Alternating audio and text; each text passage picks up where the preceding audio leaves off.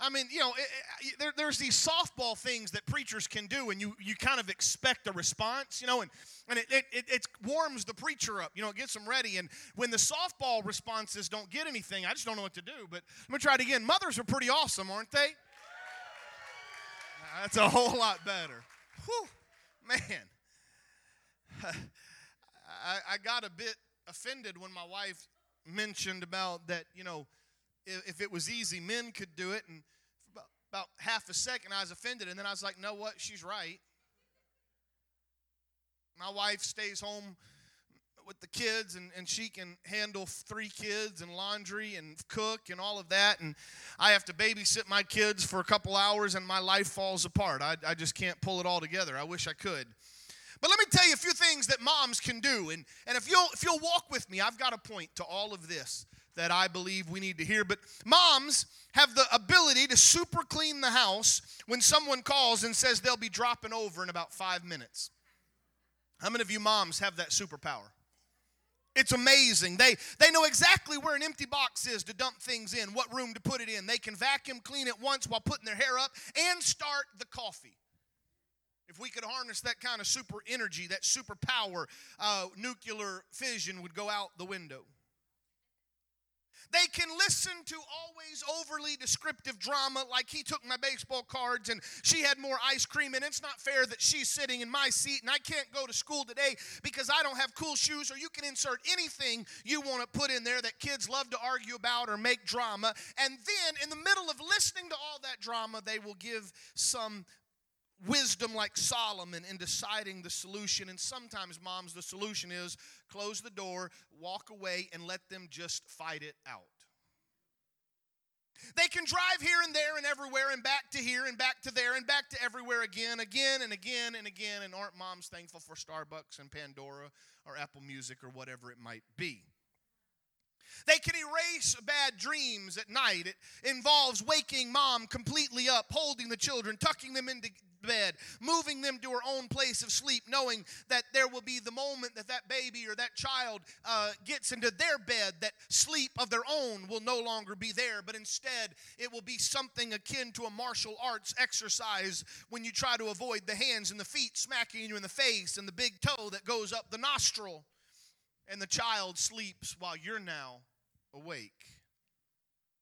They can cook meals. They can slave over meals. They will invent meals. They will do everything to put the best meal on the uh, uh, the, the table only to be met with, I don't like this, this is, I don't like it, I don't want to eat this. And then be said when they fix boxed macaroni and cheese, this is the best meal ever, mom. Pasta with dried milk powder has to be the best meal ever. Moms know how to replace things, like the toilet paper roll that the child left sitting on the back of the toilet, or the husband left sitting on the back of the toilet, or the paper towel rolls, or the hand towels, or the light bulbs in the bathroom that burn out, or the pencils that are now broken, or the markers, or anything. Moms know how to replace them.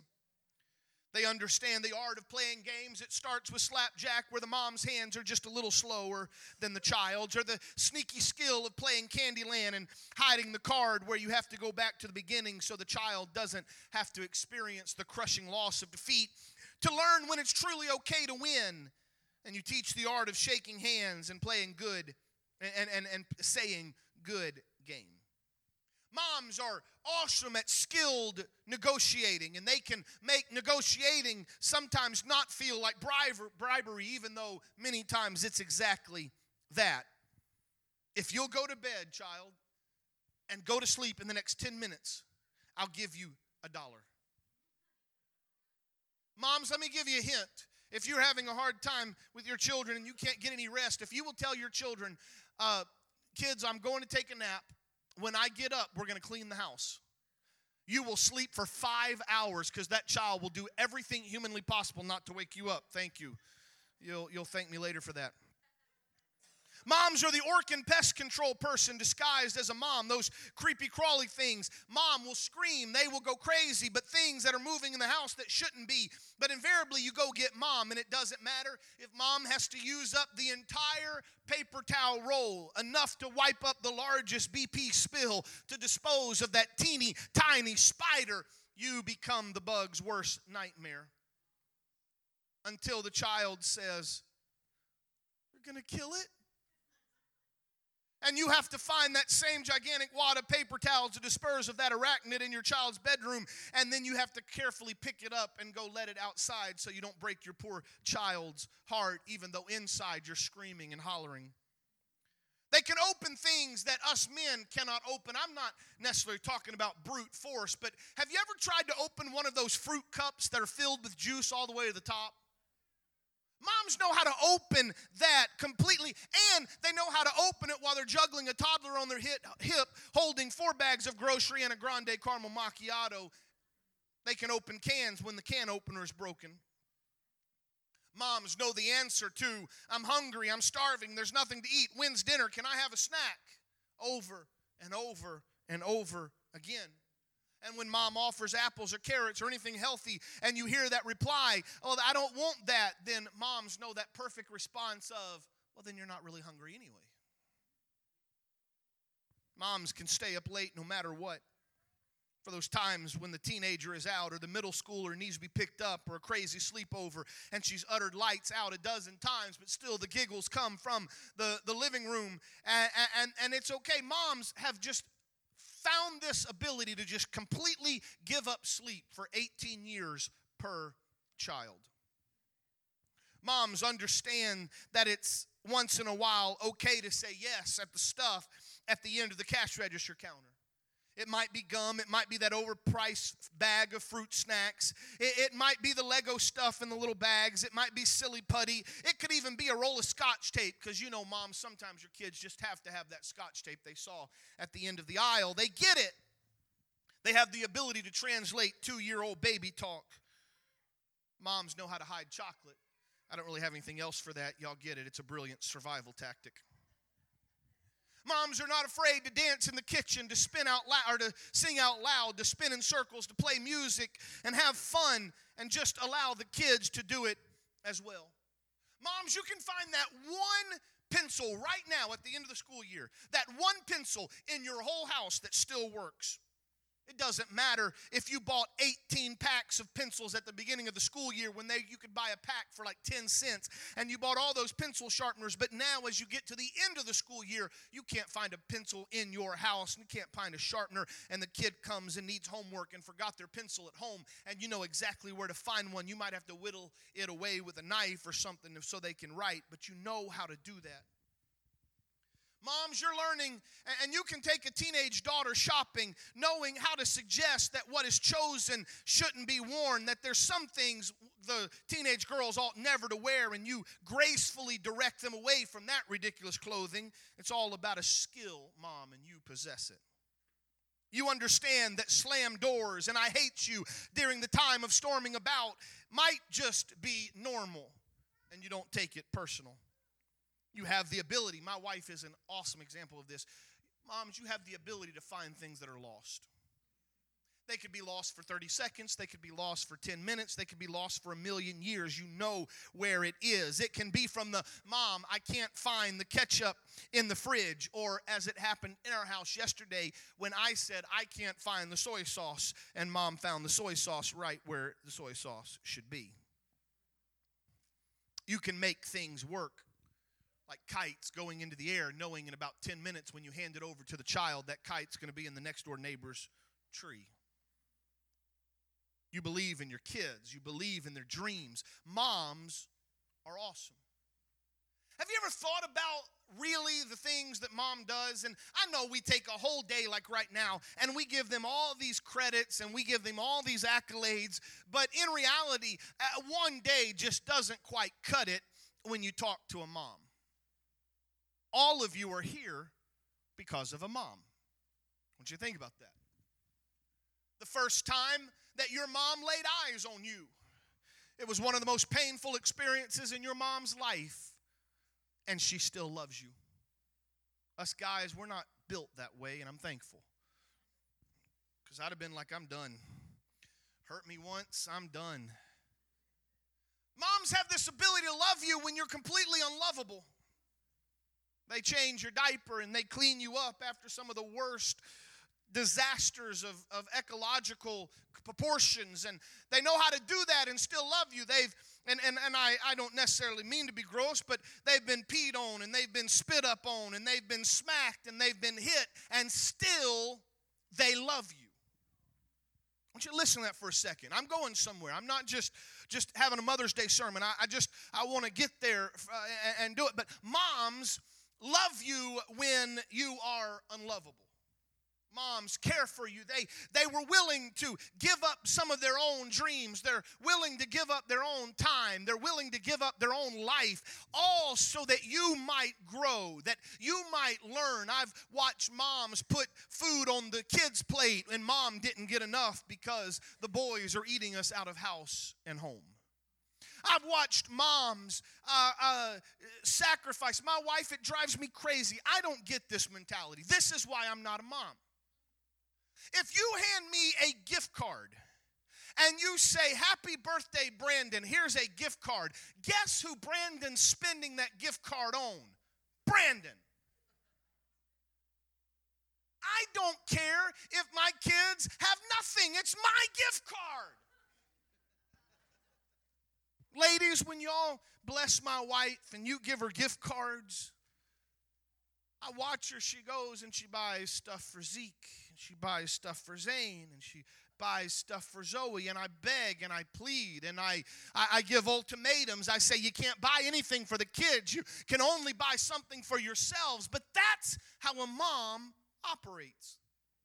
My children come first. The ones that I'm nurturing, the ones that I'm raising, the ones that I birth, the ones that I am caring for, the ones that I'm trying to grow because one day they're going to be big enough to possibly be mothers and fathers of their own.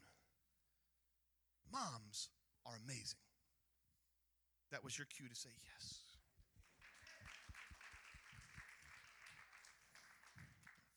You can preach next time, Brother Richardson. I'm going to let you preach Mother's Day.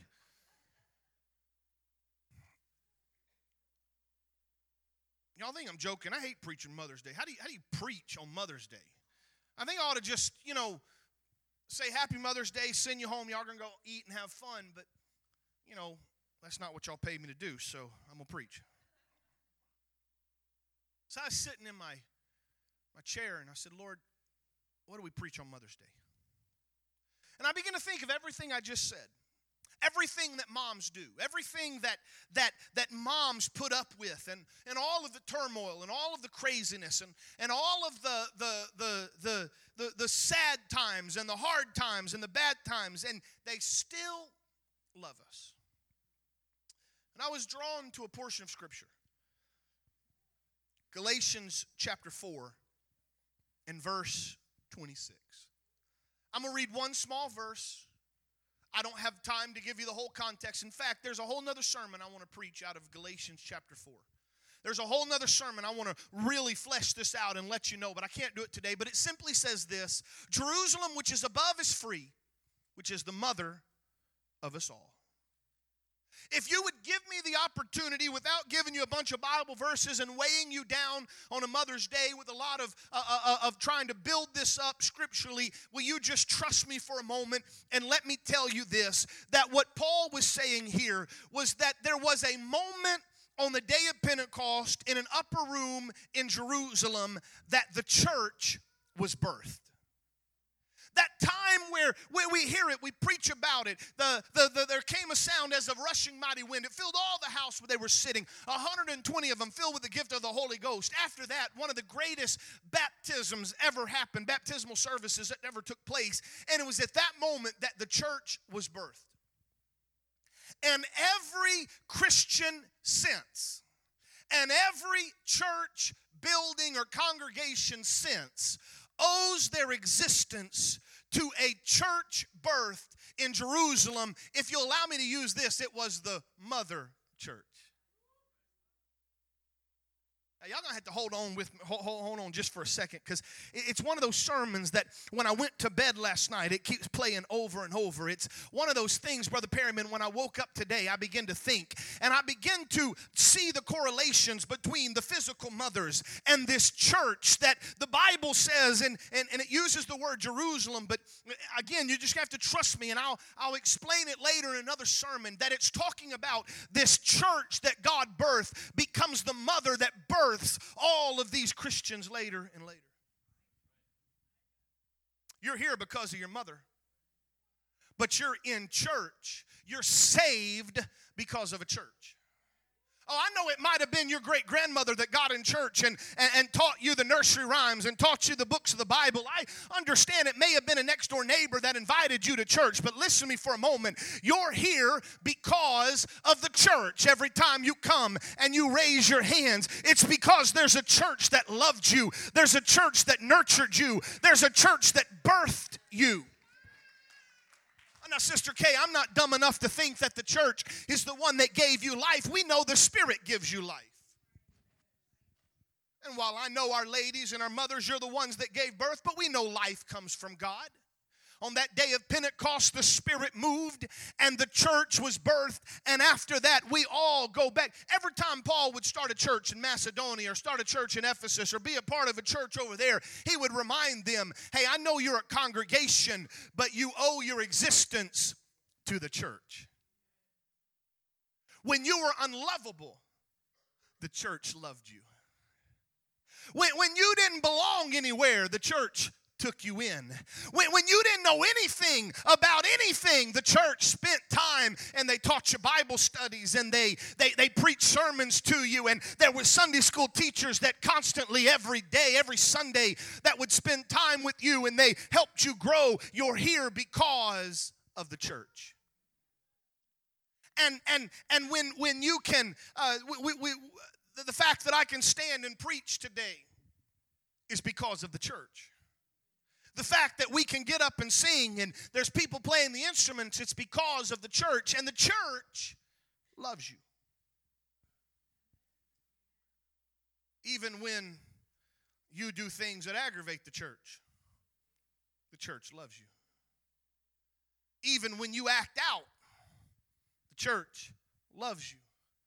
Even when you soil and mess up yourself, the church is there to clean you up and to help you through it and to walk you through it. The church loves you. You're here because of the church. If you would help me preach my own sermon and help me spend some time and not be here too long, if you would just begin to think of all the things that moms do, and then you can find a spiritual application, that's what the church does as well. We call this thing the new birth. If there's going to be a new birth, something has to be uh, the vehicle that allows that new convert to come and live a life victorious. It's the church. There has to be something that takes the, the, the, the, the swaddled clothes of that new convert when they don't know how to walk right or talk right or do anything on their own. And it's the church that holds them and babies them and feeds them, as the Bible says. Sometimes it's just the sincere milk of the word. It's the church that says, you know, but there's going to be a time when you got to grow up and we've got to start weaning you away from just those simple doctrines and we got to start feeding you the meat of the word and we're going to help you grow and we're going to walk with you and we're going to be with you and we're going to be there when you take your first steps and we're going to be there when you lift your hands and watch your family come in. We're going to be there when you teach your own first Bible study. You're here because of the church. I want somebody to listen to me very, very carefully. Not every mother has been good. I've lived life long enough. I'm blessed. I got an incredible mother. I got an incredible mother in law. I've got an incredible wife. The mother, great grandmothers, the, the mother figures in my life have been just the epitome of who mothers ought to be. But I realize that for some, maybe even in this building, you don't have that same view of mothers. I'm not going to make excuses. I can't give you any any any just kind of quick words and, and gloss over it. I have to understand the, the truth is sometimes there are mothers that did not act very motherly. But sitting in this building and all throughout our county and state and nation, there's a lot of people who say, I've been hurt by churches. Listen to me carefully. Just because a mother fails to do her motherly duty does not mean we throw out motherhood. Just because somebody had a mom that treated them bad, abused them perhaps, doesn't mean we take the understanding of what a mother should be and we throw it out and say, well, let's not have any more mothers ever again. No, if you had a bad experience with a mother, then you can allow yourself, through the help of God, to break that curse and perhaps you can be the mother she never was. But if you've been hurt at a church, it doesn't mean we throw out the church. If somebody in a congregation treated you badly, it doesn't mean we throw out the church. Let me tell you, I don't care where you come from or what you've been through or what's been going on. I'm going to tell you today, you need the church if you have a bad or have had a bad experience with a mom i hope somewhere in your life you came across what what brother uh, uh, lee said. You came across a motherly figure someone that you could could adopt if you will as a mom and you said you know what? I may not have had a great role model in my biological mom but i found someone who i could see uh, uh how a mother ought to be. We get that. If you've had a bad experience at a church or if you've had a bad experience with some congregant that treated you bad, let that go and find you a church that will show you what God intended the church to be. The church is there to help you grow, the church is there to help nurture you, the church is there to help you become who God intended you to be. It's our mother, the mother church. And so we begin to look at how that is. Back in in uh, uh, let me let me get my notes. Back in you like my pretty yellow paper? That's because my wife printed something and I forgot to change the paper. But I did it for Mother's Day. Back in March chapter 7 and, and uh, March March chapter 7 verse 10. Back on March 7th, 2010, I preached a message. Brother Perryman reminded me of this message a few weeks ago. I preached a message called The Art of a Towel.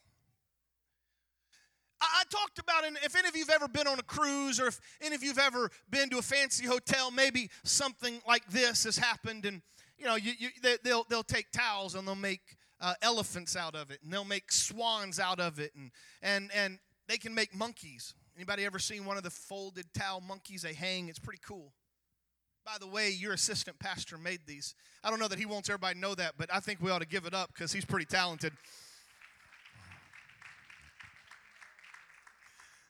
When, when, when we ask, you know, I have job descriptions for all the jobs in the church, and at the bottom of the job description, it simply says this, Brother Bob, anything else the pastor asks you. Am I right? That's what it says. That's one of these anything else the pastor will ask you.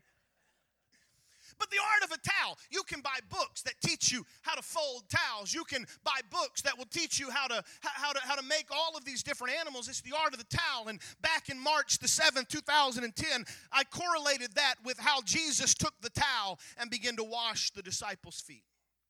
I'm not going to repreach that because just a few months ago, when we had our communion and, and, and consecration service, I preached about the foot washing and, and I began to tell you about how that Jesus even washed Judas's feet, knowing what Judas was about to do. And that Jesus offered communion to, Ju- to Judas, even though Judas was about to go betray him. And I, I linked it together with all the times that the disciples argued about who was the greatest and argued about who was going to sit on the right hand of God, and Jesus just gets a towel. The reason I'm bringing that back is this if the church is the mother. And if it's the church that helps birth new people in Christ, if it's the church that helps lead them and direct them and guide them and touch them, my question is what are you doing in the church? See, moms, Sister Kay, you, you've raised daughters. You've got now mothers that are coming behind that lineage. Sister Wyatt, you've raised daughters. You've now got mothers that are coming behind you.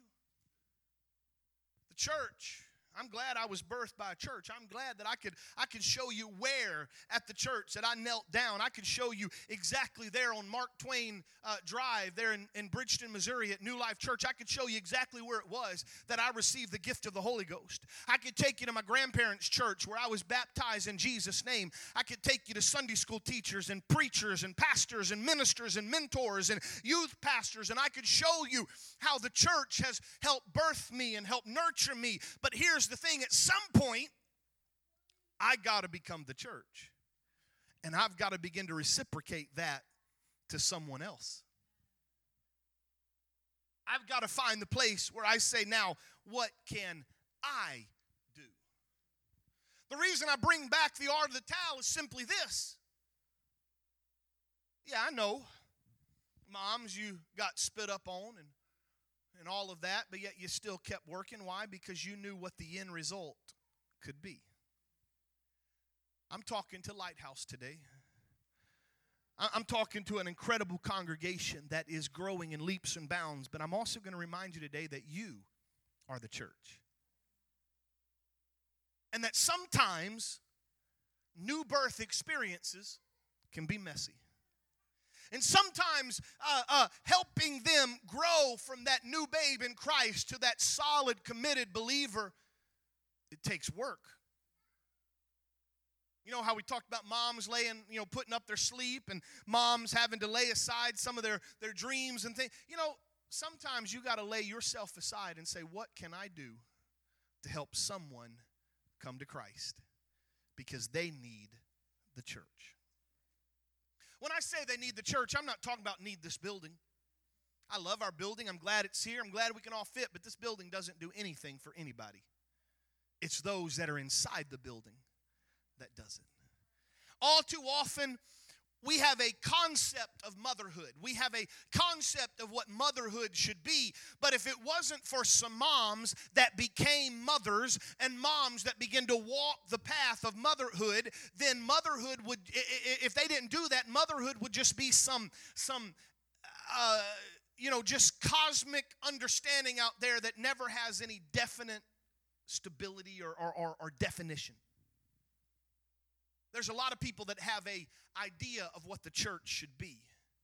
But if no one ever becomes the church, then it just stays out there as this untouchable uh, vision of what the church should be. I'm telling you today on this Mother's Day, one of the greatest things you could ever do is to allow the church to do its job and to bring others into this new birth experience, and it does so by you. You're going to get your hands dirty. There'll be spiritually metaphoric diapers you'll have to change. Oh, yeah, you'll be spit up a time or two in it, but you still love them because you understand where they're headed. It's saying you want to come to church, but not just inviting them to church, but say, Would you like to ride with me to church? It's, and when you get to church, I've got a seat saved for you when you come to church. It's would you like to spend some time maybe come over to our house or let's go out to eat or or what how can I help you? It's it's raking the yard for your neighbor just to show them that you care. It's the art of the towel.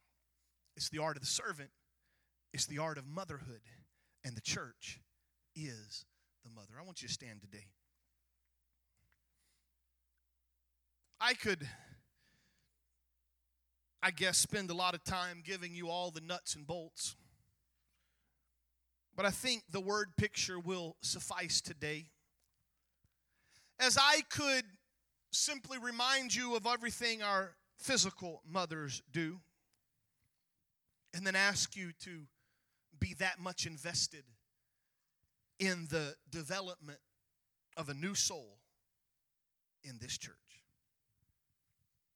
Many of you, you've, I, have I've seen Facebook, and many of you, you've already posted incredible accolades about your mom and all the things that she's done, and and and, and you've you've you've talked about how she loved you when you were beating your brother up, and you know all these crazy things. And I'm asking you today to take that same vision of what your mom has done for you, make it a little bit spiritual, and realize the church is our mother, and say, now what can I do for someone so that they can grow in God's grace and God's truth? And so I invite you to close your eyes for a moment. And in doing so, I want you to just put in your mind the image of someone that God has called you to mentor, God has called you to reach, God has called you to lead them to that new birth experience. And I want you to realize everything it may take, but realize that you're the church and God has called you to help lead them, to help guide them, to nurture them to be with them. Sometimes you got to hold their hand. Sometimes you got to baby them. Sometimes you've got to walk slower so that they can keep up. But if you'll do so, there'll be a day that they will grow in grace and truth. And they'll get to the place where they, in turn, become the church and they start mentoring. The word perhaps that I should use, or the word that would better be used, is discipleship, making disciples because that's what we are called to do. This church is growing, and I want to be a part of it. As they begin to sing for a moment, I wonder if you could just talk to the Lord. Father, we love you today. God, we thank you for the fact that you have given us mothers, and I think that you've shown us what mothers ought to be.